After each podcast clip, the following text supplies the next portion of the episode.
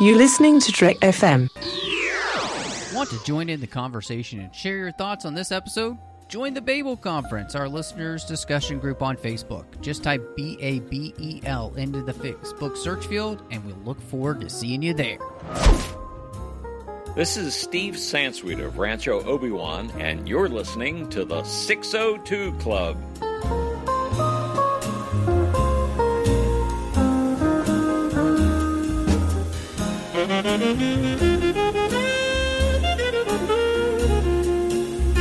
Welcome to TFM's local watering hole coming at you from the city of Gotham tonight. It's fantastic. Apparently, it's Christmas in May, but um, well, I'm really excited to be here. And, and Christy, how do you how do you celebrate Christmas in May? Uh, I celebrate it alone in my apartment with a lot of cats. Oh, oh. See, for me, it's explodable wind up penguins. so, you know, I, I, it's, uh, you know, it's very strange. Uh, but, um, I'm really interested. John, how, how, how do you celebrate Christmas in May? Oh, with my circus friends, actually, Oh, uh, committing uh, yeah. various crimes uh, with uh, Gatling guns and uh, Mm, exploding yes. presents at public gatherings. You and know, umbrellas that do like- things.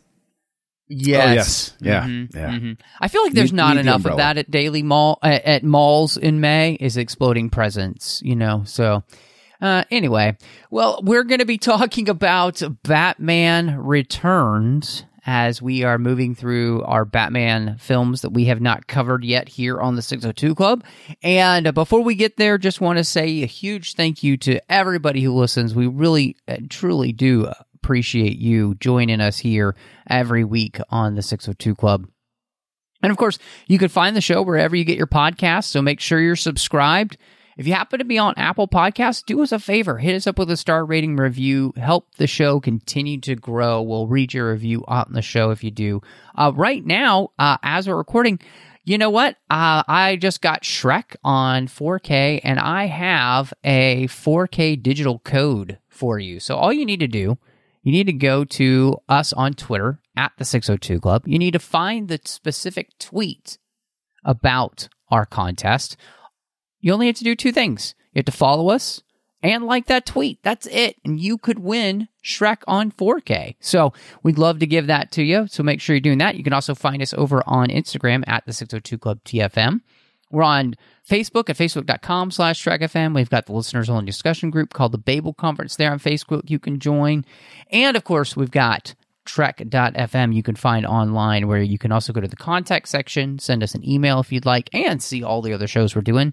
Huge thank you, though, to our associate producers here, Ken Tripp, Davis Grayson, Ryan Maillet, and Daniel Noa appreciate them supporting the show through Patreon. Now, if you like what we do here on the network, we ask you to go to patreon.com slash trekfm and see how you can be part of the team. Make sure everything keeps coming to you here on the network. Uh, every little bit helps, and we have some great contribution levels as well that you can give at. Again, that's patreon.com slash trekfm. Now, this was not on the outline, but I figured you guys would know I'm going to ask this. Um, and John, you're the oldest of all of us here, ju- just just by a little bit. Um, but Mhm, that mhm. little bit actually makes a difference for the movies that you ended up seeing the theater that I didn't. Um, Oh, just yeah. those Oh, couple very years. much. So I'm wondering for you, as you know, Batman was such a pivotal role uh, movie for you. You talked about that when we talked about '89. And so I'm wondering how you were feeling when Batman Returns was coming out because, I mean, you legitimately loved 89 when it came out. Oh, and I wasn't alone. A lot of people loved. It's very uh, true. I mean, it was Batman. a massive movie in 89. It was one of the biggest movies of the year. Uh, it was one of the biggest. It was like a top ten box office hit until you know the '90s. You know, uh, they they have that all that stuff rotating all the time. But um, the hype around Batman and then a potential sequel was quick. There were rumors immediately flying, and this is pre-internet days. Rumors immediately in magazines and everything. It was like, oh, Carrier are they scouting pigeon. a place? Yes, but but you know, like the the fanzines back then, you know, it was all oh, I heard that somewhere in North Carolina they're filming, and it's like, no, they're not. What are you talking about? but everybody was really immediately ramped up for it, and uh, my perception that the way I recall it is that basically the hype level going into Batman Returns was essentially for those who might be a little bit younger, akin to the hype level going into the Phantom Menace. This was, you know, just a few years later, everybody was still super stoked about the first Batman movie and the fact that they had the penguin, but like it was going to be cool penguin. It wasn't going to be Burgess Meredith penguin. Mm-hmm. And we saw what they did with the Joker in 89. And then you saw Catwoman and Michelle Pfeiffer. She was sort of at the height of her fame at this point. And then you, you know, you see her in the outfit and yes, people were kind of like, "Oh, this is intriguing." And you just saw it and you were like, "Okay, I know it's going to be weird. I and I know I love the first one and this looks immediately interesting." And then the movie was released and it was uh that was a fun ride in and of itself. We can get to that later, but you know, with first reactions and everything. Yeah. Yeah, no, absolutely. Uh, Christy, do you remember or recall the first time you ended up seeing Batman Returns? Yeah, uh, I definitely didn't see it till it was on home release, but um, not long after it came out uh, in the 90s. And this was my favorite Catwoman for a long time.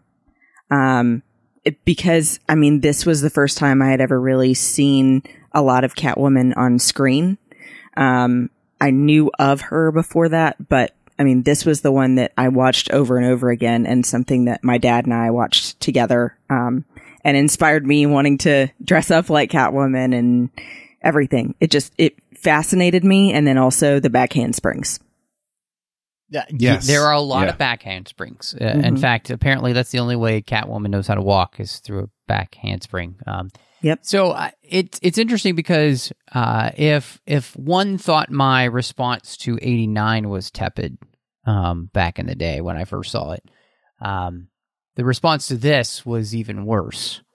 Uh, and it is very interesting, John. You mentioned how this movie just it had a not quite the response that '89 did, and um, I think that that's something that is fascinating, and it's one of those things like it's interesting having lived through that time because for me personally, and I think, you know, for you and many others, like we had gotten used to sequels being relatively good for major franchises. I mean, Star Trek 2 was an incredible, I mean, even better than the first one.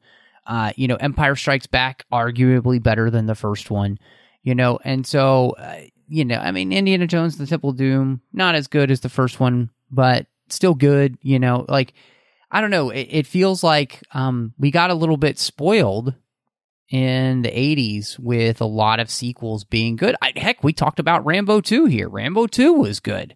Um, you know, so um, Rocky 2 was good. I mean, you know, it, we could go on and on with, with the amount of films. I mean, many people thought Superman 2 was better than Superman. Uh, so I the list goes on and on, and so it's very interesting to get to this. And and so I wanted to ask you, John uh, and, and Christy, this movie is the origin for our two big characters, much the way that the first movie gave us the origin of Batman in some ways, but really the origin of Joker. This movie continues that trend in the sense that we're going to really focus on our villains and give their origin stories. And we even open the film with how Penguin comes to be like his origin story.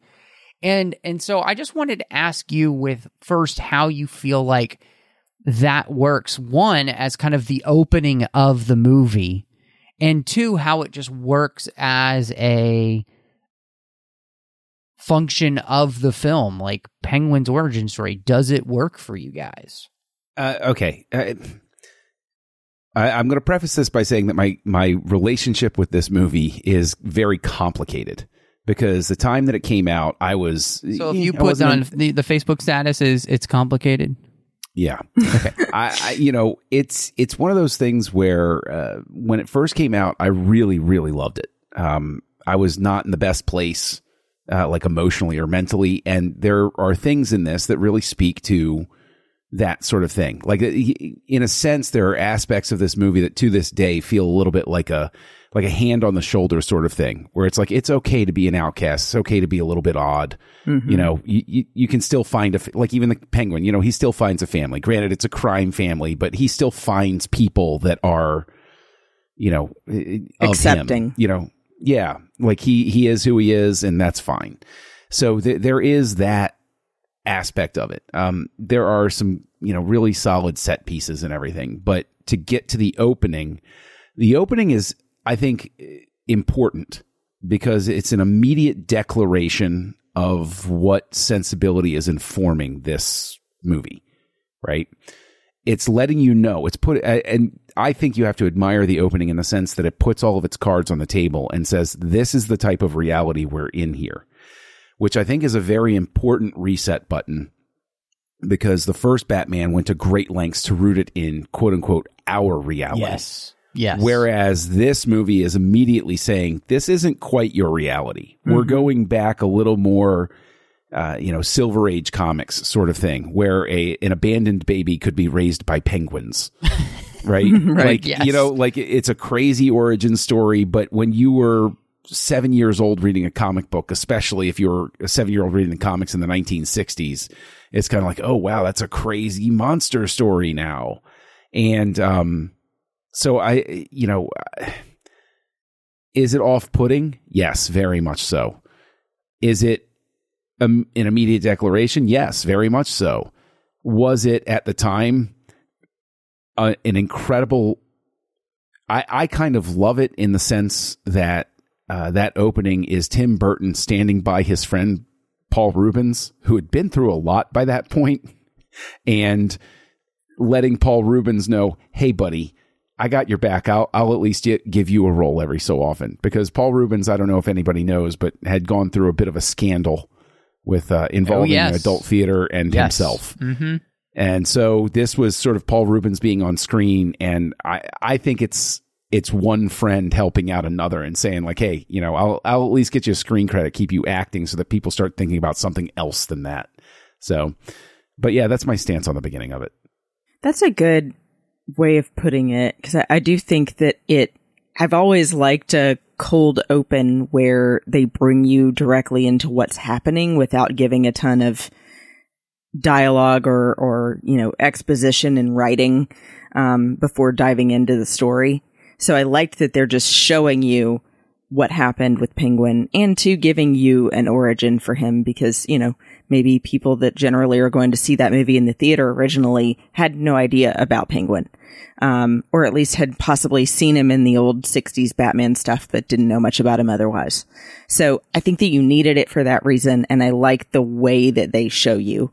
Um, but I also think that, I don't know, the thing for me too is that it's called Batman Returns. not mm-hmm. Penguin's origins.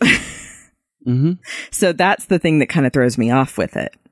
Sure. It's funny, John, you mentioned how this is clearly Burton making a statement saying this is what this movie is going to be, and how you rightly, I think, showed that this movie is diametrically opposed to the first movie in the sense of its tone. Like the first movie goes to such great lengths to kind of root it in a slightly fantastical world, but making Batman himself and and a lot of things going around more grounded, you know, and this movie kind of throws all of that out the window almost literally and says no basically this is going to f- feel like a movie that he'll make later on which is the nightmare before christmas and the absurdity mm-hmm. of that. That's what this movie really turns out to be. And I I think like you, Christy, I'm immediately thrown off by getting into this because it's like this is not the same place that I was before. You know, like mm-hmm. it doesn't feel like the same world. It doesn't really feel like a good continuation of what we had before. And I I think that the opening um I, I hadn't seen this movie in probably 20 years and so I really didn't have a ton of, of recollection of what it was like. And that I, I will, I, I think I texted uh, John and, and uh, another friend of ours, and I was just like, what is happening? Like, this is, mm-hmm. I, and so personally, I, I think Penguin's origin specifically, I think one of the things that I kind of pinpointed between that and what we get with Catwoman's origin is that he just takes things so literally. Like um, and it it feels like way too literal of a thing that we're literally going to have a guy get thrown down a river and get ended up you know ends up being raised by penguins and that's why he's Well- called penguin and it just it it's it harkens back to it's like the the original movie had done such a good job of differentiating itself from the 66 Batman. And and every once in a while giving a sly wink to it. This movie completely embraces almost that uh, I I- think that mentality of like we're going to take everything so over the top that it's not there's no believability in it anymore. See, I, I think that um, I, okay. First and foremost, anytime that I'm issuing sort of like a counterpoint, I, I I'm going to preface our, our where we're going to end up at the end of this show. I'm not particularly defending the movie. Like I said, I have a very Oh, sure, complicated yeah. sort of you know re, you know reaction to it every time. Um, if anything, it's a movie that over time I sort of obsessively rewatch because I keep wanting it to be better than it is mm-hmm. because I'm. Tr- Oh, no, I'm so seriously, sorry. because no, but but the thing is, rolling the, the clock back, like I said, the first time I ever saw it, it spoke to me. It hit me in a certain way because of the period I was in my life. Now, intellectually, I can say I'm not there anymore, and therefore I can recognize, you know, X, Y, and Z about it. But I think that the fact that the penguins come up is then sort of explained away slash supported by Bruce Wayne while he's doing his detective work saying about the the penguin boy who was raised as part of the circus. So it's not that the penguins raised him, it's that the circus raised him, but it's not distinctly drawn enough attention to like uh, some sort of line of dialogue. Like even if uh, for instance, if the the one the bearded uh, circus guy had had some sort of passing line with Penguin about how you know I'm the one that raised you or something like that. Like it, just one little mm-hmm. insertion of dialogue alleviates the the perception problem there. But I think that more than anything, all of the problems stem from the fact that you have two good movies that are mashed together because what this movie really falls victim to is the old idea that well we did that we got to find some way to ramp it up. We got to we got to crank up the action and the intensity in this so cram as much into it as you can. And i think that is why the penguins whole arc if you if you take this movie and you cut it out and you only watch the penguin parts and then you only watch the catwoman parts you say to yourself wow these are these are actually really good threads with some really interesting things to say. Here's Penguin discarded by his parents, and Bruce Wayne lost his parents, but they at least loved him. And you see, and then you also see that like his parents were really sort of the inhuman ones because they threw away their child in a river for Pete's sake. Like that's that's awful. Um, and then Catwoman, there are so many statements with her storyline that are obviously meant to be statements about sexism and behavior in the workplace and all of those sorts of things. And then you have this tenuous third villain of Max Shreck who ties them together, sort of, but really just winds up sort of like leeching the attention away from the two villains. And it's like, mm-hmm. that's why I think the penguin stuff irritates, is because they cram so much other stuff into it mm-hmm. That you don't get that alleviating dialogue later because they got to keep everything moving. They got to keep everybody talking about their specific uh, plot and motive and, and that sort of thing. And that's kind of of what I was going to um, agree with you on as well, John. Is is I do think you're right, Matt, that they do go too literal sometimes in the characterization, um, but that the general tone of the movie is good and has some deep things that it's exploring. Um, but I, I think it does just lean too much sometimes with the characters individually into that, you know, what we see later as Tim Burton's thing of like how he goes over the top dark with everything. Yeah. Cause like, you know, Catwoman eating the live bird or, um, Penguin constantly having black sludge coming out of his mouth and uh, talking about killing everybody's firstborn child and stuff. You know, it's like just leaning way into the dark side for shock value.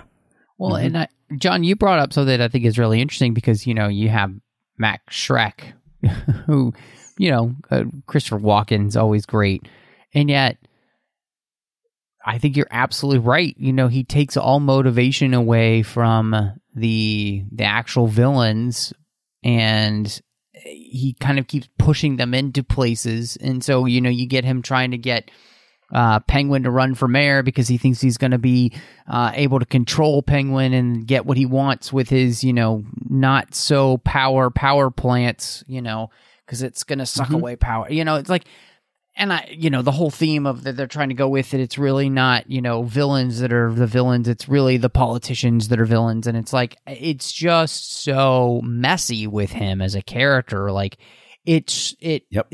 nothing's really cle- clear. Everything feels as murky as the mud falling out of you know uh, Oswald Cobblepot's mouth. Mhm. Um, why he's constantly drooling black, I don't really know. Um, so it, just you're absolutely right. They threw too much into this, and and really what you end up turning this into is what another movie uh, years later is going to run into, which is Spider-Man Three, where you just have way too many Yeah. villains, way too much going on, Oh, yeah. and and it never congeals into the story you want, and anything you're trying to say gets lost because it's all it's less than half baked. It feels like as as as cold as the fish that you know Penguin is chowing down on. Well, but but see, the thing is, it's important what you're pointing out there about the template is even though there are problems with this, this was a massively successful movie. So the lesson that Hollywood received was, well, we need to keep going down this track. And I have a friend I've mentioned him many times on many different appearances on different places and everything like that. Joey, who I, whom I've known since uh, I was 15 years old. Um, and Joey, after Batman Returns, every time he saw a trailer for something where there were two villains in the superhero movie, he would get visibly angry because he would say it's going to be just like Batman Returns. Nobody's going to get enough screen time. The hero's going to get the short shrift. And it was like, hey, come on, man, calm down. It, it, it might not be so bad this time, but like nine times out of 10, Joey was spot on. He'd see two villains on the poster and he'd say, damn it, I wish they would just go back to one villain. And it's like, he's got a point here. He's got a point. Um, Yeah. and that, that's, that's the problem, right? Is you can never tell what uh, the studio execs are going to use as their uh, you know their their metric for what template to copy. And if you went with fan reaction, they would say, "Okay, we kind of screwed up with Batman Returns. Let's go back." They liked the tone of the first one, but we need to simplify it and keep it focused. And instead, and we'll get this to this later in the series, they made other corrections that were kind of like, guys, I don't think you really paid attention to what people had a problem with here, but okay. Yeah. Um, uh, but the but the thing is, like, for all of its problems, there are certain things that still rise above. They're still very watchable about this movie, and I, like, I there is some alternate universe where Michelle Pfeiffer's Catwoman is the sole, uh, you know, antagonist character in Batman Returns, and it is one of the greatest superhero films of all time as a result. Like there is there was such potential and Michelle Pfeiffer brings so much to the role. I mean Danny DeVito does too. And it's just it's it's mm, it just gets under my skin every time I watch it because I get caught up in Catwoman and then like it switches and I'm like, eh, I don't care as much about this. I want more Catwoman. And Mhm. not not just because she looks purdy and stuff like that. She's a legitimately interesting character, you know, with, with like this whole traumatic thing and this real theme behind her. And it's just so frustrating that, that we didn't get that. Yeah. Well, and, and that's something that I, I just wanted to add to that I really loved about how they wrote her in this, as well as how Michelle Pfeiffer portrayed her, which was they do show you the tortured nature of Catwoman and Batman's relationship. that this is when you really get to see that they have this. Sometimes we love each other and then other times we think, okay, I guess we have to go fight now.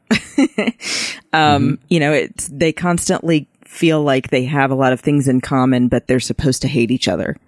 Um, and so I love that you're getting to see that. And then also just the way that Michelle really plays it up. Um, especially the, the cat like tendencies of, you know, I'm going to take a bath now and, you know, licking her arm. Um, or, you know, with the claws and things like that. Um, she just is, aside from even, like you're saying, John, the you know, good looking piece of it, she is captivating when she's on the screen. And then the costume was so different and it, it was just really cool. Yeah. you know it's it's so interesting um i'm gonna completely disagree with both of you i can't stand her in this film and i can't stand the the the role of catwoman in this movie it's so you? over the top and it's so overplayed that it doesn't work for me whatsoever um i think that they have a really good i think they have a really good idea of this being a very um tortured woman um, who uh, is being completely mistreated in her job. And he's, she's been completely mistreated for most of her life, you can tell. And I think that's really interesting. Um, I, I think that unfortunately, the worst tendencies of Tim Burton cause Michelle Pfeiffer to overplay every single scene that she's in. So it comes across as silly instead of really moving in any way, shape, or form. I think the beginning uh, is better, um, but as the movie goes on, it she starts doing things that like Chrissy, you mentioned like her like pretending to be a cat and like bathing herself, and it's just like that is something that would come straight from Batman sixty six, and and it is so over the top here. It doesn't it doesn't work for me, um, and so I I end up kind of hating this Catwoman personally. That's- like, I, it, I, and I know nuts. you, I, I know you think I'm crazy, but it just doesn't work. And and and and this is this is the place where, for me, with Penguin and Catwoman's origin, the worst tendencies of of Burton are are are here in in in that he's pushing things so far to the absurdity that that works in something where you're doing a claymation, you know, uh, Nightmare Before Christmas type of thing. It it doesn't work here, and I think Burton is somebody who actually is somebody who benefits from having people tell him no. Um, and because he had more creative control here, he just went nuts. And in this role, it, re- where I liked Vicki Vale a lot because of her really down to earth, kind of more um, grounded portrayal. Here, I think he pushes Michelle Pfeiffer in a direction that just it makes it absurd instead of work for me. So and and that's you know of course that's fair you know like it, the whole thing where like it, it might not work for you and everything and you don't need my permission to think what you think obviously. Um where i very much disagree with you here and the thing this this is what's difficult is i do not love batman returns like I, I I'm I'm going to keep coming back to that, right? Like this is a movie that I think has significant problems. Um, and we, you know, we can get to some of the technical stuff later, right? But I don't think that going over the top in and of itself is a problem, right? in and of Penguin itself, is- no, I would agree. No, it- it- Penguin over the top in his own movie is fine. Catwoman over the top in her own movie is fine. I think that what the problem is is that you have everybody going over the top, Mm-hmm. but your hero is more reserved, Mm-hmm. and it's Yeah, that could be. Yeah, that's really what's jarring. Is like there, there's an imbalance in everything, and yeah. I think that point. um I, I I just I think that this Catwoman is super interesting as well because her origin story previous to this in the comics you know in, uh, of the decade previous was she was always like a prostitute or something like that and in this she's the woman who played by the rules and went through everything. And it was actually, you know, if anything, she's this very important symbolic response to the chauvinism in the business world that she had to deal with. And that's like, that's a really interesting sort of thing to pick apart.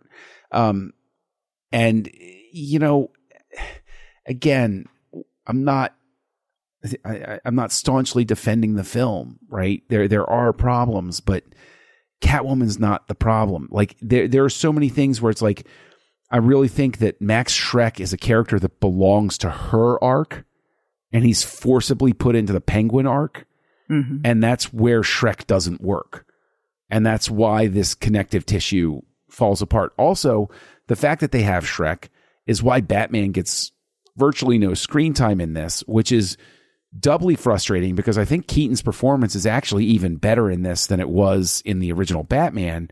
And I think Batman's armor is better than it was. In, like, this is one of my favorite Batman suits, right? Like, they streamlined it a little bit. Looks a little more flexible, but they also gave him instead of that. Uh, this is their first foray into instead of crafting the fake abs and everything, and then in the next movie nipples, um, they actually it actually looks like armor, and it's kind of this really cool look where it's like, oh, neat, and also the idea that, um, you know, it, it is like body armor, and bat and Catwoman is able to find, okay, there's you know, you have your front and your back armored, but your sides so that you can move are, you know, The weak uh, spot. Not, yeah, they're, they're the weak spot. They're more flexible.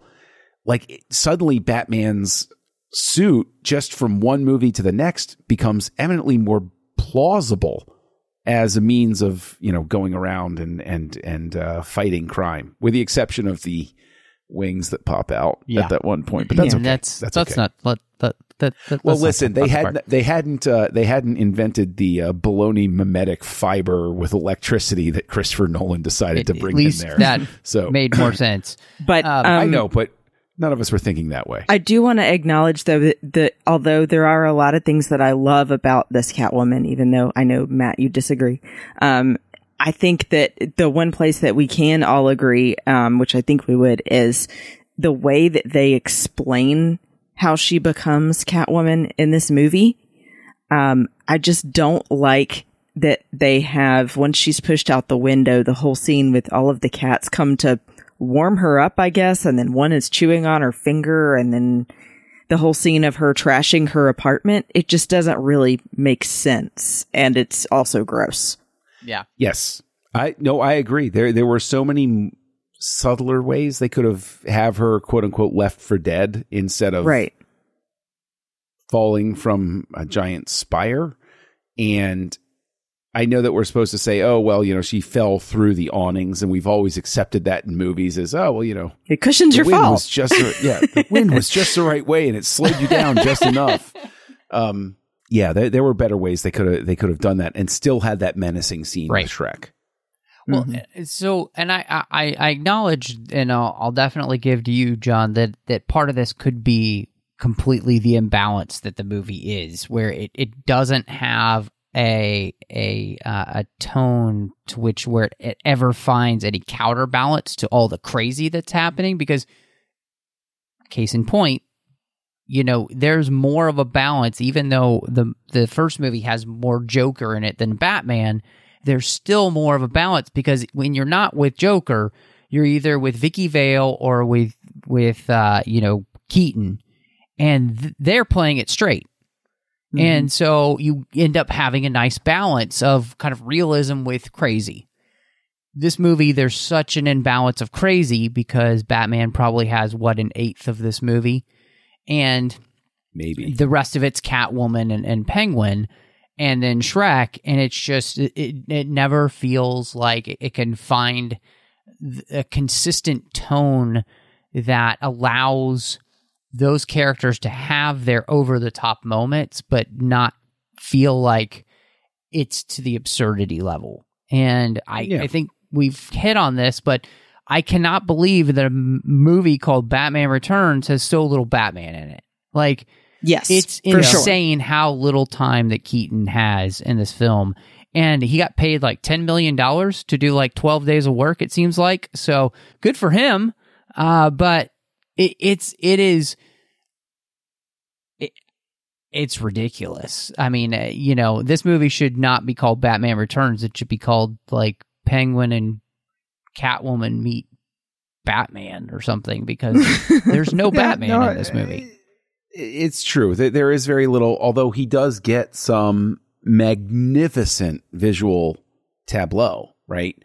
Like when he's sitting alone in his study and the bat signal goes off and then you see the spotlights turn and twist and that that shot of him turning and looking with the bat symbol behind him. Yeah. That's a beautiful. That is a beautiful image. I love it to this day. It is a beautiful image and I love it. I always shelve the idea of, well, what if the bat signal goes off and he has like a visitor in the house? Does does he have a little switch where he turns it off so he doesn't know? um, because that would be a dead giveaway. I would no, no. I'm just a Batman fan. I just like to know when he's going around somewhere. But um, yeah, I, there is too little Batman here. He suffers from that because they they they don't bring back anybody, right? If they brought back Vicki, it would be tied in, right? If they if they brought back people, that's one thing, but the fact that they have to go to the effort to introduce three major characters, yeah. that that's naturally going to take away from your your hero. Um, but I will say that again, there are some beautiful moments that he has. There are some whimsical moments. I do think Keaton plays it really well. I think that one of the things that also hurts the movie, and th- this is a big thing that that I really harp on, is the changing of the director of photography and the loss of Anton Furst as production designer really hurt this movie a whole lot because everything looks more fake too. So you have this imbalance between the characters. You have indulging a little bit too much that that whimsy that Burton enjoys. And then you have sets that look fake. Mm-hmm. Whereas they went to great lengths again in 89 to make it look and function like a real city. It felt like a real place on earth. Whereas this looks like a movie set in so many shots that you can't really buy into this Gotham existing. It it feels more like a stage play more Yeah. than even a movie set. Well, and especially when they, uh, every time they visit the zoo, which I'm still like, does anything there look like a zoo? It doesn't to me. Yeah. Um, but yeah, every time that felt fake to me. It felt way too much like I was looking at a, a stage play or a, you know, um, set A on a model shop. sound stage. Yeah. Yeah, I'm really glad you brought that up, John, because I think you know, to me, the production and the direction of this film um, really do suffer, and I think one of the the biggest ways in that is that the absurdity level of the film is even seen in its production design and the look and the feel of it. Like uh, we we had, like you said, more of a realism in that first movie, and the way it's shot, the lighting, and everything else. It's all stripped away here, so all we see is artifice. And and and again, I would just say say uh, really in, in many ways absurdity, and it goes all the way to the beginning of the movie where you know the penguin is born, and that feels like a really bad set from some Nutcracker suite production in uh, you know podunk U- United States. Like it doesn't feel like a real like and and and Batman's house is not even the same house anymore. It's like uh, why did all of a sudden Wayne Manor turn into this weird, very like stoic, straight up and down house that looks like it's like Batman really well. downsized? Like, Just- did ju- things just not go get to- well in the '80s there for him, or J- j- just wait till you get to Batman Forever. Um, Uh, I yeah, which I haven't seen in years too, so I don't remember what the Wayne Manor looks like there. yeah, yeah. Anyway, um, yeah, you, you know, I, I want to ask you this question though, Matt, uh, and you too, Christy. Do you think that had this been an animated Batman feature, would you have bought into it and forgiven some of these tendencies because you wouldn't have been asked visually to believe in it as a real environment? Christy, I'll kick that to you first. Do you do you think this works as an animated feature, or do you think that this is just too much of a mess to really work, regardless of the sort of the visual uh, milieu you're in? I think in general it would have been more viable if it was animated because you can do more unbelievable things, I think, in animation, um, sometimes than you can make look real enough on screen. Um, so yeah, I'm glad you brought that up, but I, I do still think that it suffers from too many villains, even if it was animated. Um, you know, cut Shreck and then it would be better. It is a good question, Yeah. and I think it's a it's a valid question because a lot of things can can work better in animation. Um, my my initial thought though is that that's insulting to Batman the animated series, you know, which did so many great uh, storylines with its characters and everything, and never came off this absurd. Um, Well, that, So- that that's that's what's really interesting, and sort of like what spurs the the question is a year later we got uh, Batman: Mask of the Phantasm, which I can tell you as a Batman fan, I saw that a year later with my aforementioned friend Joey, and we were basically our reaction was uh, that we like this better than Batman Returns. Can we sort of like find a way to swap these out? Unfortunately, of course, Mask of the Phantasm is just another, you know, it's another origin story for everybody. And so it doesn't really mesh with 89. But, you know, a, as a kickoff to its own series, it's amazing. Um, but that is, that's what's so interesting is how, how to reconcile. And th- this, I think, also is, and- and I know I'm going down a rabbit hole here, but because of the animated series, I think that the animated series went a long way to ameliorating some of mm-hmm. the disappointment with this because it came out so quickly afterward that we were able to sort of compartmentalize Batman Returns and Right. focus on what we liked about it and the fact that it was more, um, uh, you know, animation friendly in certain respects allowed us, you know, to sort of like mingle our memories together. So in a sense, the animated series worked really quickly to rehab uh, the initial reactions to this, which I mean, were like really negative. Like parents were angry about this movie because Penguin was so dark. Um, and they were like that. That's the big reason for the course correction after returns Right. is there, there were practically like letter writing campaigns. They were so mad at Warner Brothers for letting Mhm. Burton do this. yeah, yeah.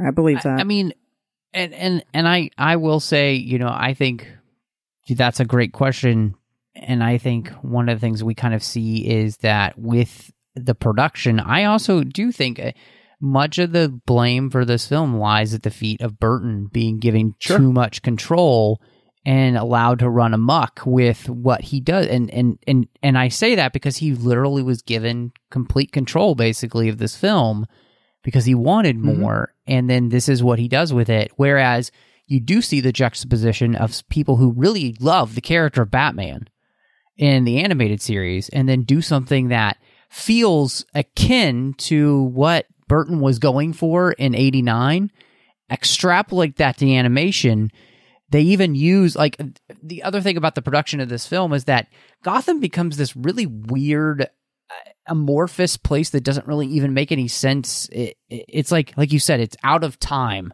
you know whereas the Gotham that we got in 89 was very rooted in the real world except Mhm. it was just you know Gotham itself was exaggerated but the the world they lived in with the technology and everything all felt pretty realistic. Whereas this movie it's it's this weird combination of like it's a cross between Dickensian England in some ways eh, and yet they have some technology there's just this weird imbalance that they want to have that it just never seems to really connect even with the movie that came before but even with itself. So. Oh, but but the thing is, there's a production element that's introduced into this version of Gotham that is really leaned into uh, in the upcoming films of the the suddenly ever present giant statuary everywhere, and that that Oh, it's- so yeah, Batman Returns that that actually kicks it off, and it's yeah, um, Well, I mean, because they're uh, they're leaning into like that fascist architecture, World's Fair type of architecture for Gotham City, um, and yeah, and they just again, it's absurd how far they take it.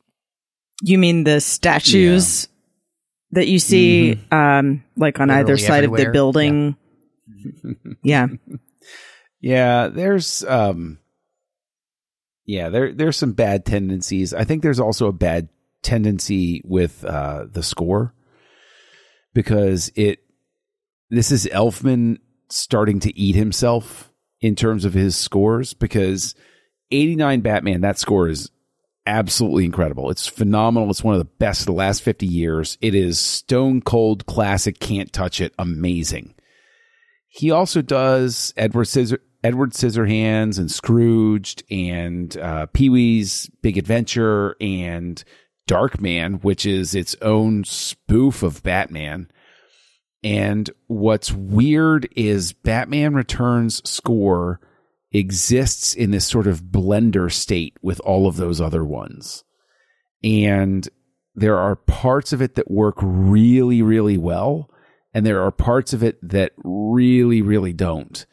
And so I, I, I would just be curious. I mean, Chrissy, what, like, uh, full disclosure, I had the CD of the score and I listened to it constantly because of the parts that I did love and I still love. Like the music from Penguin's Death is fantastic. It's it's heart wrenching to listen to. Like Mhm. Elfman got what he was going for.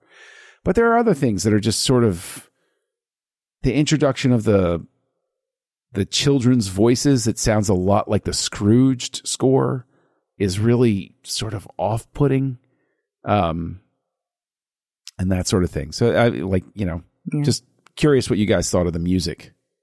The only thing that really stands out to me in this one is having Batman's theme back a lot um, that we hear in 89, which I really like.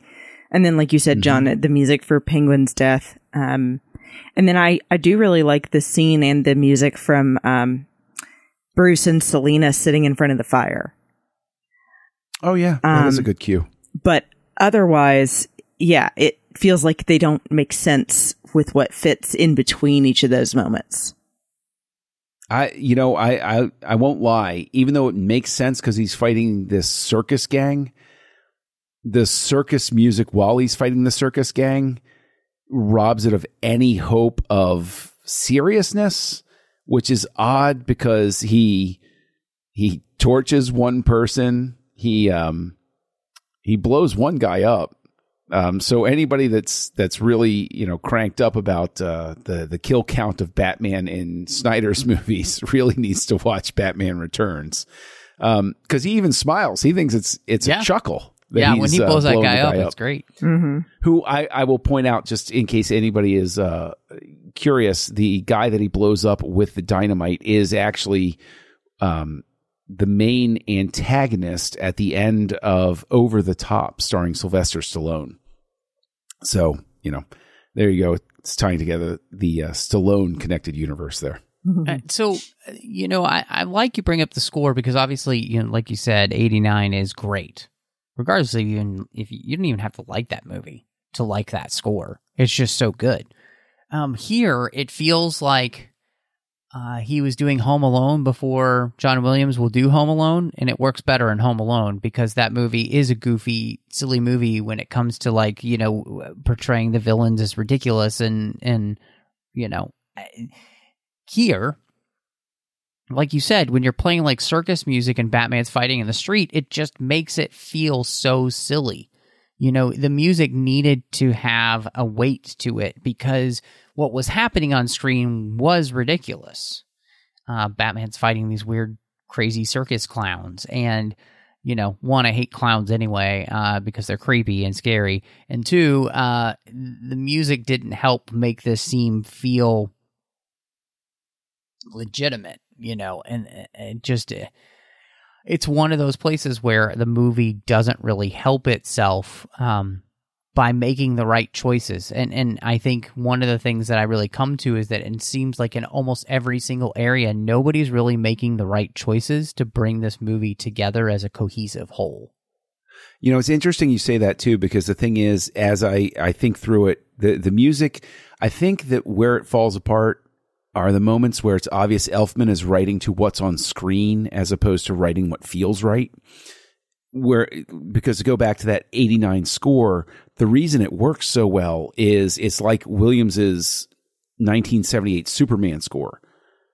It, it's an opera on its own. You can write the movie in your head as you go and and it has its own flow. Whereas a lot of the cues in this don't work separate from the movie, mm. and I think that also ties in because while you're talking, I'm thinking about you know you said uh, n- nobody's making the right choices.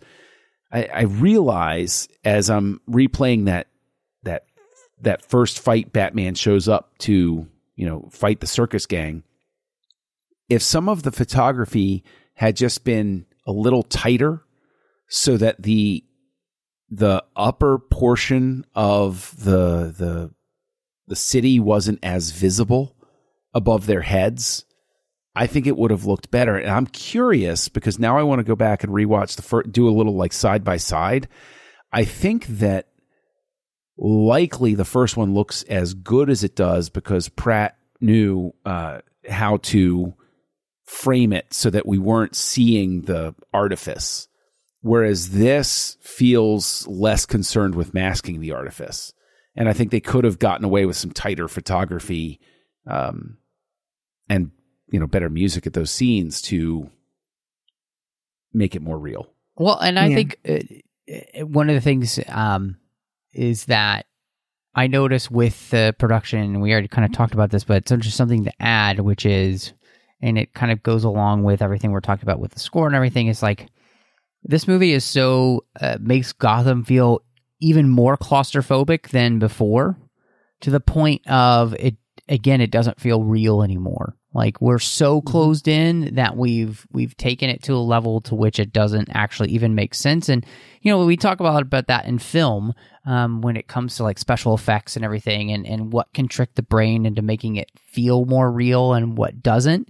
And this is one of those places where um, it does feel like that, you know, um, Furst not being there as a production designer, um, and then the DP not being there either, you lost two people who understood how to trick the brain into making things feel more real. Mm-hmm. And you're absolutely right here, John, is that in the end, too, the score isn't helping you do that either. It's not helping trick your brain where so many times where scores can do that, where they take a scene and like they add this whole other layer that if you take it away, it feels crazy. But when you put the score on there, it like feels perfect. It feels like, oh, it just makes everything better. And, and that doesn't happen in this film. But again, it's important to turn it around and lay it at Burton's feet because he, mm-hmm. he very, I, I think that you know, something you said earlier very much is true. He has a massive success with Batman. And so Warner Brothers backs off and says he delivered us a massive hit the first time. We put guardrails on him. Let's see if if he can really take it to the next level if we leave him if we back off a little bit. He's proven he can do it. He's proven he can deliver. So let's give him a little bit more. And I think that that might be you know, to to the point of Burton is a director where if somebody can push back against him, it produces a better product. Mm-hmm. Burton should be allowed to think in these terms, but if you want to produce the best film, you have to have somebody there who can help shape it into a more palatable thing because at the end of the day, right? There's the whole school. Are you making the film for yourself or are you making the film for an audience? Right? An artist will say, I make it for myself. If the audience loves it, that's, that's fine. And I think this very much falls into Burton made this for himself. And the reason for the sort of massive sense of disappointment is that the first one was made for others and this was made for him, and that's why they don't quite mesh. Mm-hmm. That's, I mean, that's so fascinating. And I feel like we could have a really interesting discussion with like a Snyder Cuts episode about that because I could want to Sure. have a whole conversation about like, um, you know, uh, letting a filmmaker kind of do their own thing. Um, but at the same time, you know, look, no director makes anything in a vacuum. Uh, you know, Right. and so uh, even George Lucas, when he has full control over Star Wars and the prequels, he's not making things in a vacuum.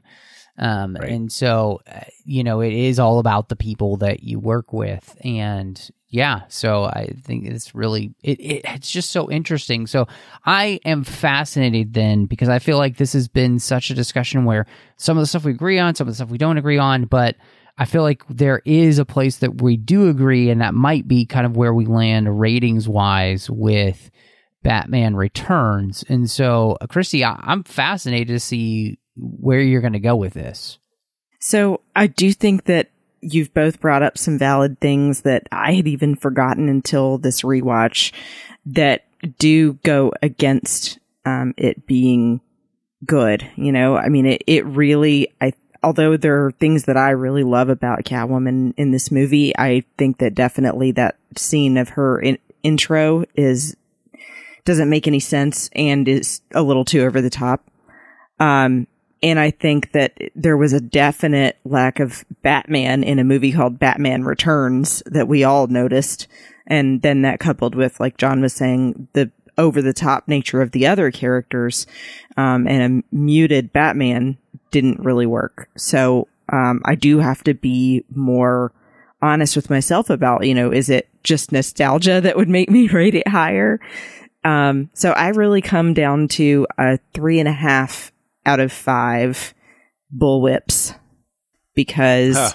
there's a lot of things that I do still love about it. And maybe that is also the nostalgia piece, but I, I am being honest about the things that I don't like about it. And, um, that if they just tweaked a few things, like you said, John, maybe eventually it'll get better, right?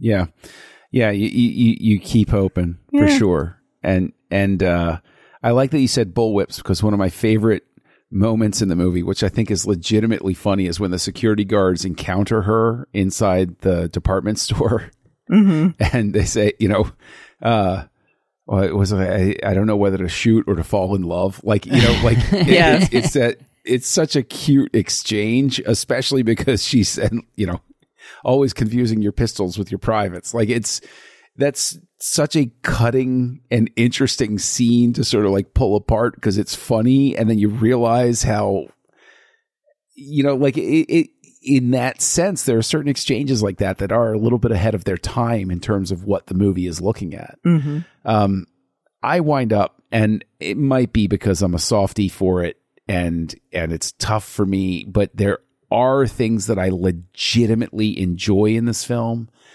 for all of its flaws, and maybe just maybe it's got my favorite Siouxsie and the Banshees song uh, in it, so that that's always good.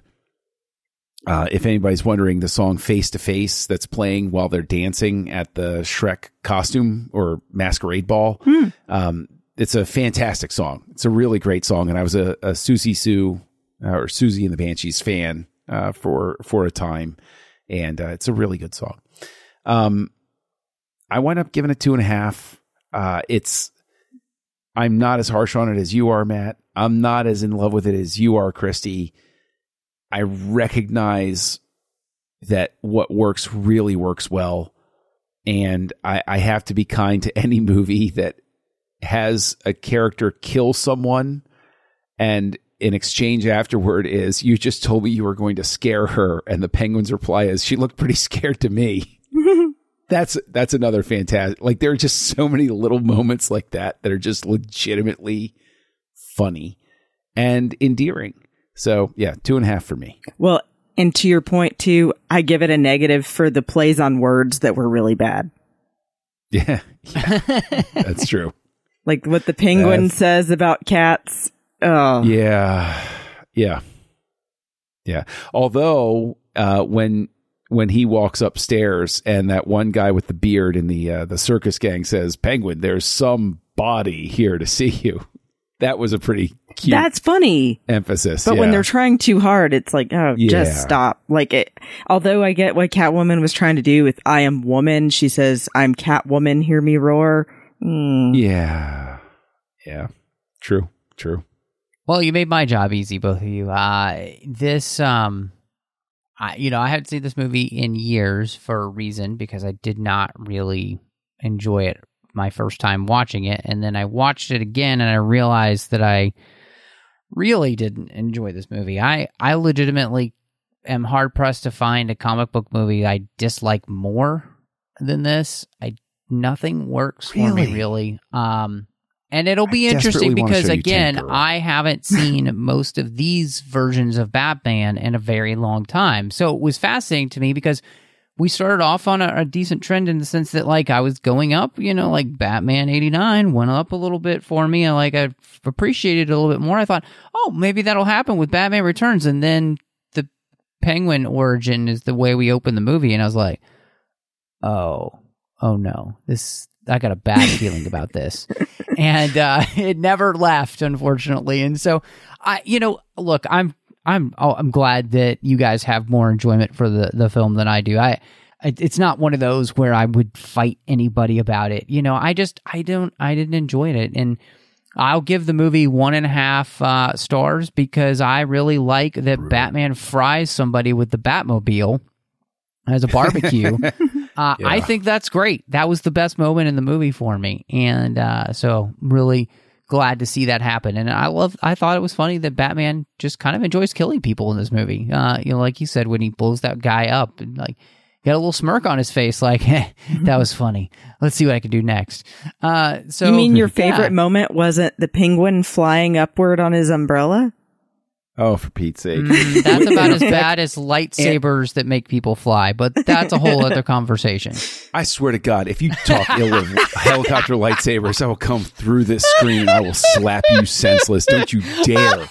Here, I was about to concede that it looked as bad as uh, the uh, the the the elevator shaft in Star Trek Five when they're Oh, uh, yes, when, when yes. they're flying on that, Oh, that rig, that's- that and is you can really actually see the shadow of the rig behind it. It's like, really, guys, come on! You couldn't that's figure out a better way to shoot bad. this? Come on, Mm. Yeah. yeah. Anyway, well, what I'm excited though is that it is time for recommendations. So, John, I'm really interested to see what you would like to recommend to everybody this week. You know, another film that I rewatched recently, uh, so that my wife could see it for the first time. Um, can't believe it took her this long uh, to see it, but uh, and I enjoyed it even more than the first time I watched it. Is uh, Quentin Tarantino's Once Upon a Time in Hollywood? Oh, Which- such a great film. I think is just magnificent from first to last frame. I think it's compelling. I think it's funny. I think it is slick. I think I think the world of this. I am actually terrified to see what happens with his next film because uh, the last time I was this bonkers in love with a Quentin Tarantino movie, it was Jackie Brown, and then he released Kill Bill Volume One, and I felt so hurt that he did that to me. Uh, now, full disclosure, Kill Bill, the whole bloody affair, is perfectly fine and a great film, but when it's split into two pieces, I, I, I don't care for Kill Bill that way. But Once Upon a Time in Hollywood, I don't see how Tarantino can top himself um, or his crew can top themselves or anything like that. Uh, so I, I heartily recommend Once Upon a Time in Hollywood, especially if you know anything about the tragedy of what went down. Um, it's such a cathartic, cleansing experience to see history the way you wish it could have been instead of history the way that it went. Hence So, why there you go. Inglourious Basterds is a great movie. That too. Very That's true. right. You're absolutely correct. Absolutely. Uh, well, I do have something that I would like to recommend, and it's funny because it's definitely not in the realm of serious at all. But my husband and I came across a movie on HBO Max that we had remarkably somehow not seen called Get Hard with Kevin Hart and Will Ferrell. And it no. follows the story of Will Ferrell's character being um, convicted of fraud in the stock market and sentenced to a stay in San Quentin in prison. And um, Kevin Hart is the guy that washed his car every day. And just because he's black, Will Ferrell thinks that he has been in prison before and asks him to prepare him for it. so it's like a training That's- montage gone wrong of how you prepare to survive prison.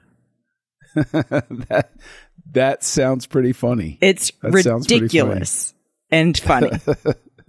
That right. Yeah, that is pretty good. Um, so we, uh, my wife and I went to the movies uh, this weekend with some friends. It was wonderful, and we went and saw a brand new film that just got released called Dream Horse, uh, which is a true story uh, about a town in Wales that creates a syndicate, which uh, they basically they birth a uh, a racing horse have that racing horse raised and it's about what happens to this town in the pursuit of their dream to see the horse that they have all been banding together and you know putting uh, as they call it a tenner in a week to make sure that this horse can be trained and all this it's just a phenomenal film i felt it it, it was heartwarming and and wonderful and beautiful and it just such a great story uh, it's got Toni Collette in it as well as damian lewis Oh. uh, and was just a fantastic feel good film. One of the one of the best movies I've seen in the theater this year, and so I, I just highly encourage you to find it and and go see it. It was it was just you know It's the kind of movie we just need right now uh, to be reminded there are good things out there, and so. I just loved it. I really loved it. I hope everybody will go see Dream Horse. And, you know, as theaters are opening, uh, support those those local theaters we got there. Um, bring them back, bring them back strong. So, uh, well, this has been so much fun, and I honestly am so excited that the next time that uh, we get together to talk about a Batman film, it'll be Batman Forever, which. I have some really interesting stories about my first time seeing that movie. So before we get there, though, uh, John, anybody wants to check out what else you've got going on, which of course they do, uh, where can they find you? Oh, that's that's not true. Nobody does. It's uh, I'm Kessel Junkie, K E S S E L J U N K I E on your social network network of choice. Uh, I, I recommend Letterboxd. I have a lot of fun uh, writing reviews, trying to make them entertaining and and funny.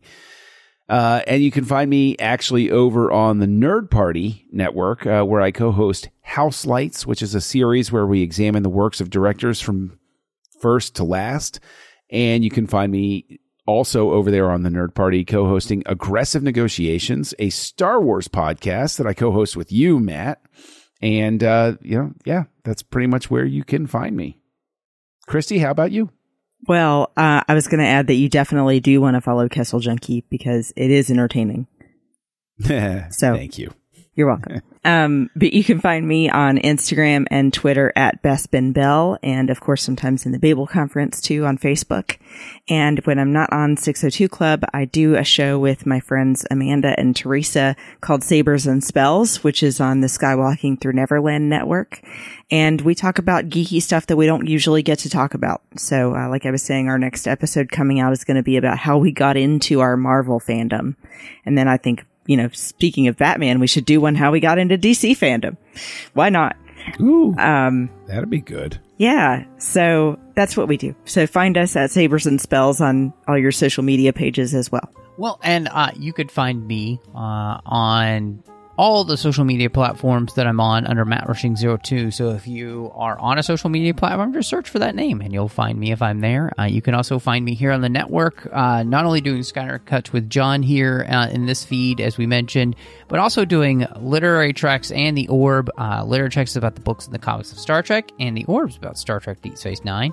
And over on the Nerd Party Network, uh, of course, with aggressive negotiations, you can find the archive show now, Owl Posts with Drea Kaufman, where we talked about every single chapter of the Harry Potter series, one chapter at a time. So hopefully you'll check that out. But thank you so much for joining us. And y'all come back now, you hear?